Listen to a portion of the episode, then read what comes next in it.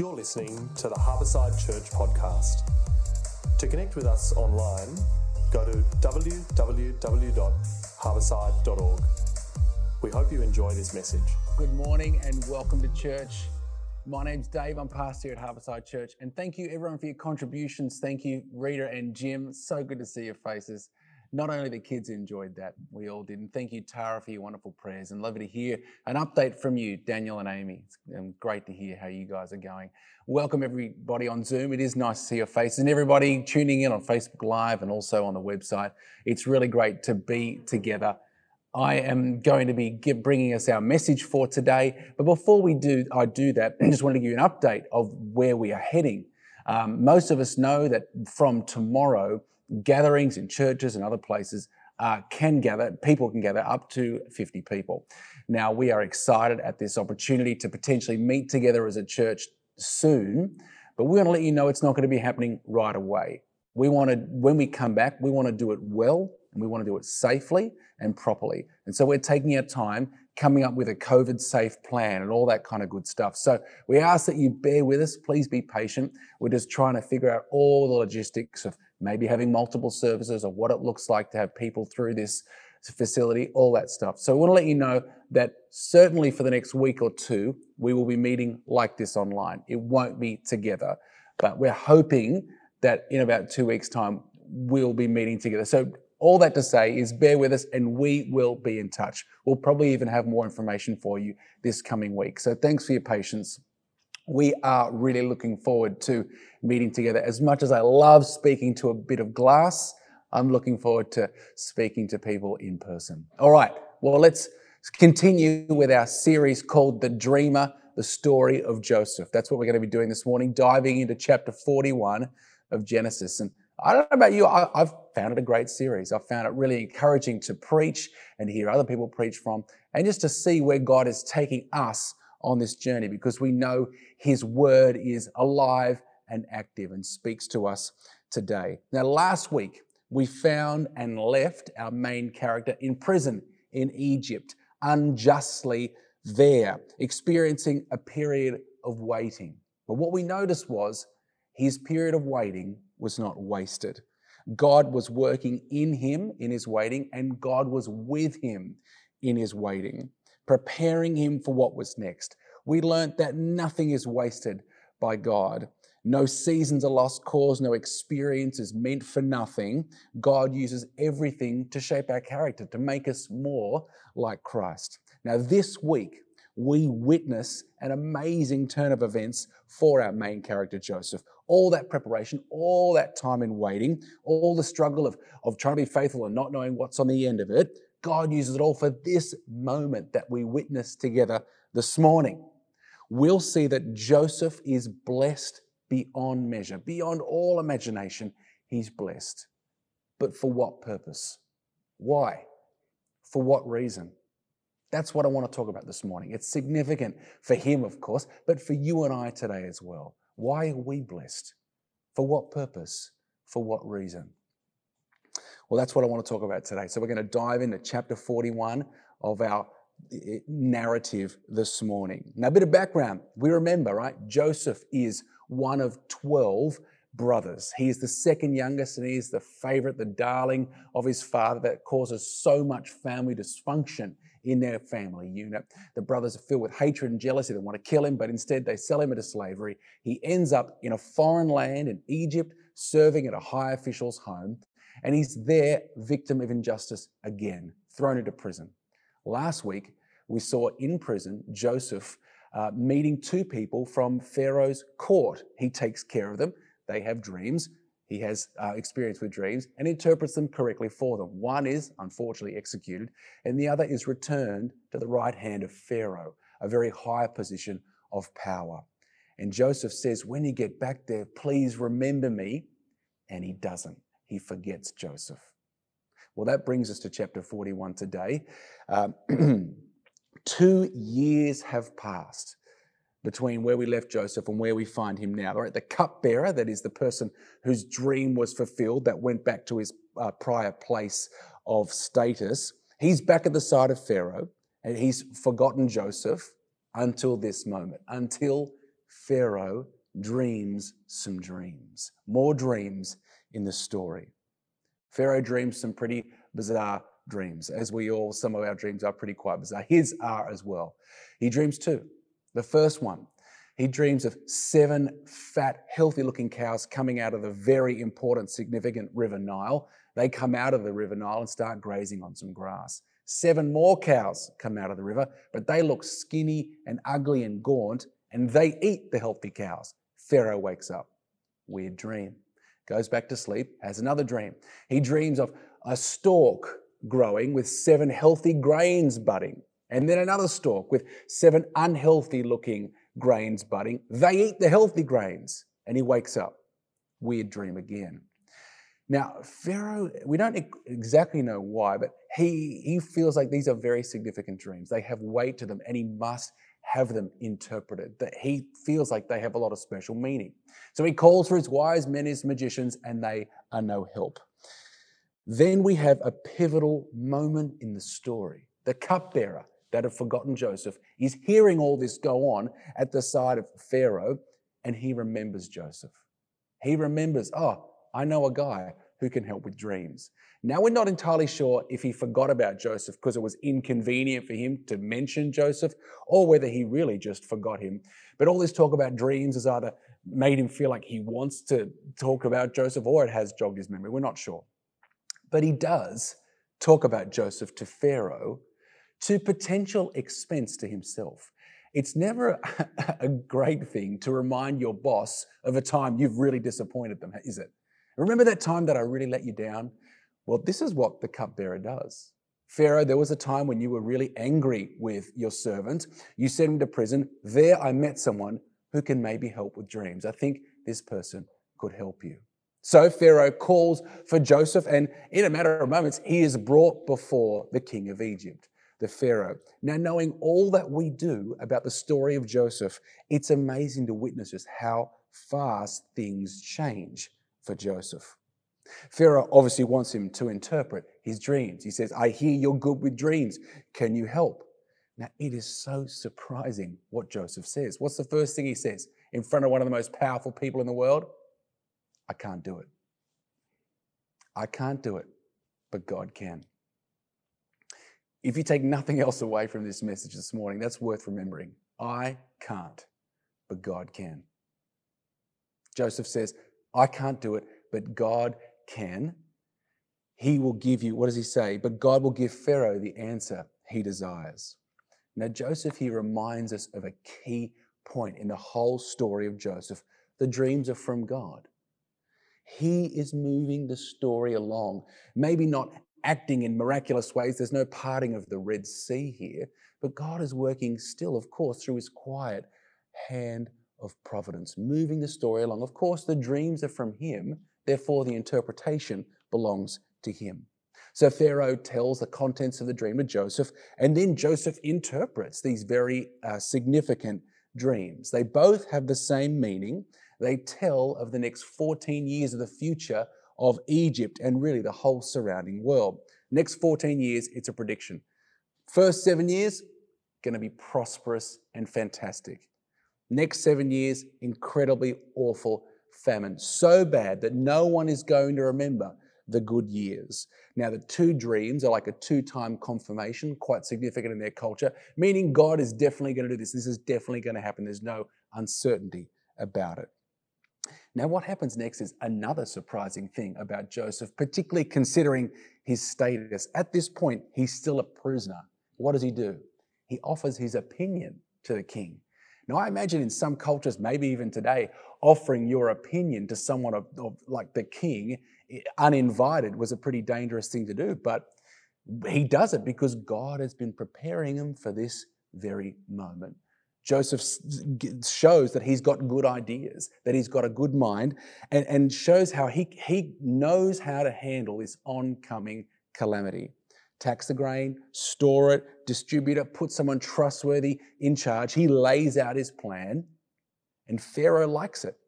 Maybe Pharaoh's a big picture kind of guy. He likes the fact that someone's over the details, and he says, You think someone trustworthy should take care of this? You are that man.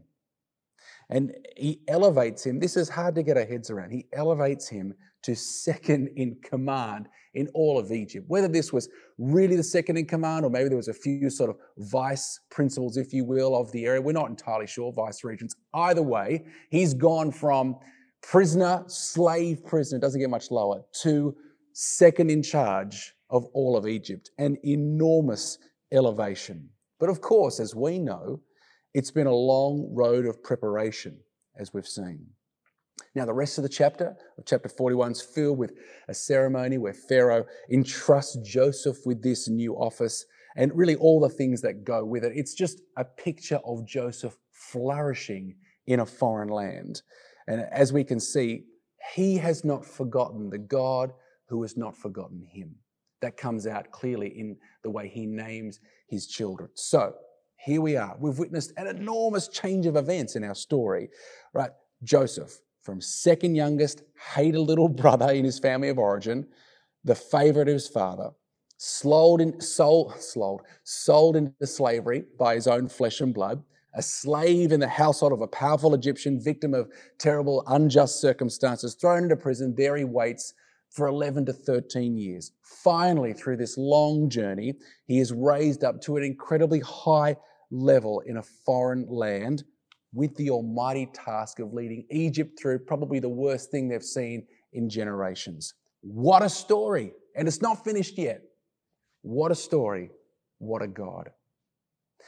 Now, there's a lot we can talk about. There's several sermons in here, really, of, of what we can glean from this passage. There's so much. I mean, even thinking about the importance of remaining faithful, even when you don't necessarily know the fruit of what's to come.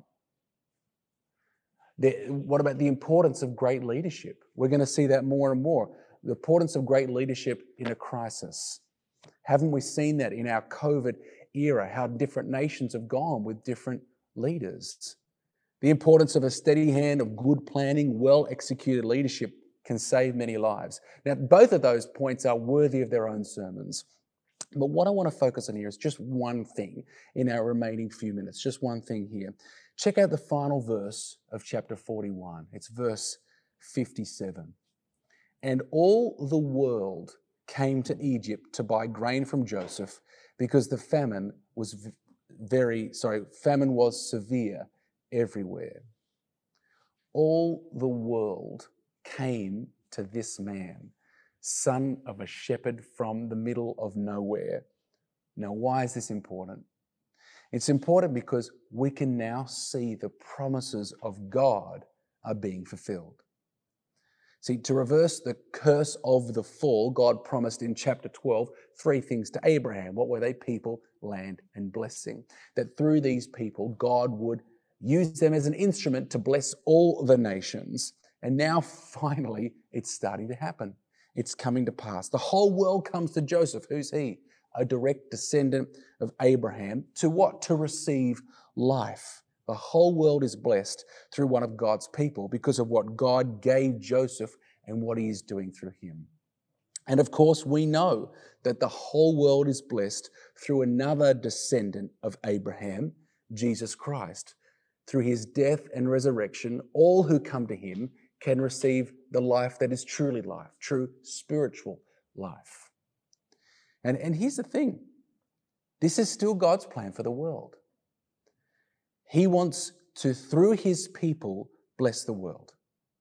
God gives gifts and talents to, sorry, God gives people gifts and talents to use, not for our own benefit, not even, I would argue, just for the benefit of the church, but to promote flourishing in God's good world. Let me give you an example. There's so many examples I thought of this week, uh, but I like this one. I found it kind of cheeky and helpful. Scott Harrison is the now fairly well known CEO of Charity Water, a phenomenal charity that uh, brings clean water to the world's poorest. An amazing, amazing NGO. But not always. That wasn't always there, and Scott wasn't always like this. Uh, he grew up in a Christian home, but pretty common story, ran away from home as soon as he was old enough to the big city to New York. And there he um, clawed his way up through the pretty gritty nightclub scene to become a very successful nightclub promoter. And he did that for about 10 years. And he made it. You know, he had everything you, you, that you would think equaled success. Many people looked at his life and thought he'd made it. You know, fast cars, expensive watches, all that kind of stuff, pretty girls, amazing apartment. Problem was, God messed things up for him. 10 years in, Scott had a spiritual awakening, awakening and viewed all the success that he had through a totally different lens. And he gave it all up. He saw the last 10 years of his life as being wasted. Now, were they? But he at that time thought, oh, I've just, I've wasted 10 years of my life. I want to tithe one year. And so he thought, what I want to do is I want to go to a charity and just give one year of my life because of the 10 years that I've wasted. Problem was, no charity would take him. His nightclub credentials didn't look so good on his resume, so no Christian charity would take him. Finally, one did. But as he was about to go, he thought, what can I do? What can I offer? He thought about it long and he thought, I know, I can promote things. And so finally, Mercy Ships took him on to document what they were doing, the work they were doing. And Scott did a fabulous job telling the stories of the amazing work these, this medical ship was doing in the poorest countries of the world. Now, he helped raise a good deal of, of money using the connections he had and also raise the profile of this awesome organization. Now, along the way as well, God planted a seed for what would become charity water because he saw all these poor people riddled with diseases, and the cause of many of them was dirty water. So now, Charity Water has helped millions of people access clean water around the world. It's a, it's a fantastic story, and it's so encouraging. Scott used what he had for others for redemptive purposes. But at first look, you wouldn't think what Scott had could be used in a way to promote human flourishing. A seedy nightclub promoter, but God can and does work with anything. Now, our natural tendency, I think, if you're anything like me, is, is going to be to want to use what we have, the gifts and talents, for ourselves, or at least for a small network surrounding ourselves, and that's sin working in us. But Jesus Christ flips everything on his, its head, saying true greatness is found in giving ourselves away. But here's the thing, right? As followers of Jesus, we will find using what we have in the service of others difficult and wearisome if we aren't first blessed with how Jesus Christ did this for us, because he's not primarily our example, he is primarily our Savior that does this for us. Now, what did Christ do with all he had for us? 2 Corinthians 8 9 says this For you know the grace of our Lord Jesus Christ, that though he was rich, for your sake he became poor, so that you through his poverty might become rich. Jesus Christ leveraged what he had to bless those that would turn to him. True greatness is now found not in being served, but serving others. So let me ask you, what have you got? What have you got? He will use whatever you have, what we have, if we'll give it to him. So, what have you got? A beautiful voice, handy with some tools. That's not me, handy with some tools, skilled with a paintbrush, great at engaging kids, good at helping others understand difficult concepts, maybe a, a listening ear for people in need, maybe an ability to just notice things about people that others just don't. Maybe a gift with numbers, a gift with spreadsheets of seeing how things fit together. Maybe you're excellent with admin, excellent with organization. Maybe you can see things that aren't yet. Maybe you're greater at bringing people together, which is difficult to do, bringing teams of people together. You know what? Maybe your body just works well athletically. Whatever it is, God can use. Will you give it to Him? And will you give it in service of others, like Christ gave himself for us? You know, resting in what Christ gave to us gives us the freedom to give our all in the service of others because we're not doing it to make a name for ourselves, we're not doing it to prove ourselves. We don't need to. Let's pray. Heavenly Father, we, we thank you for this amazing story of Joseph. It's incredible to see how your promises are fulfilled no matter what. Lord, we, we know that you give us gifts and talents to use not for our benefit, but to bless your great and wonderful world. And we want to do that. But Lord, sometimes we find it difficult to know how. Reveal to us what we have. It might be unexpected, but Lord, we know that you want to work through us. And so we ask that by your Holy Spirit, you would help us to, to take stock of what you've given us. And Lord, give us a servant heart to serve you and others. In Jesus' mighty name.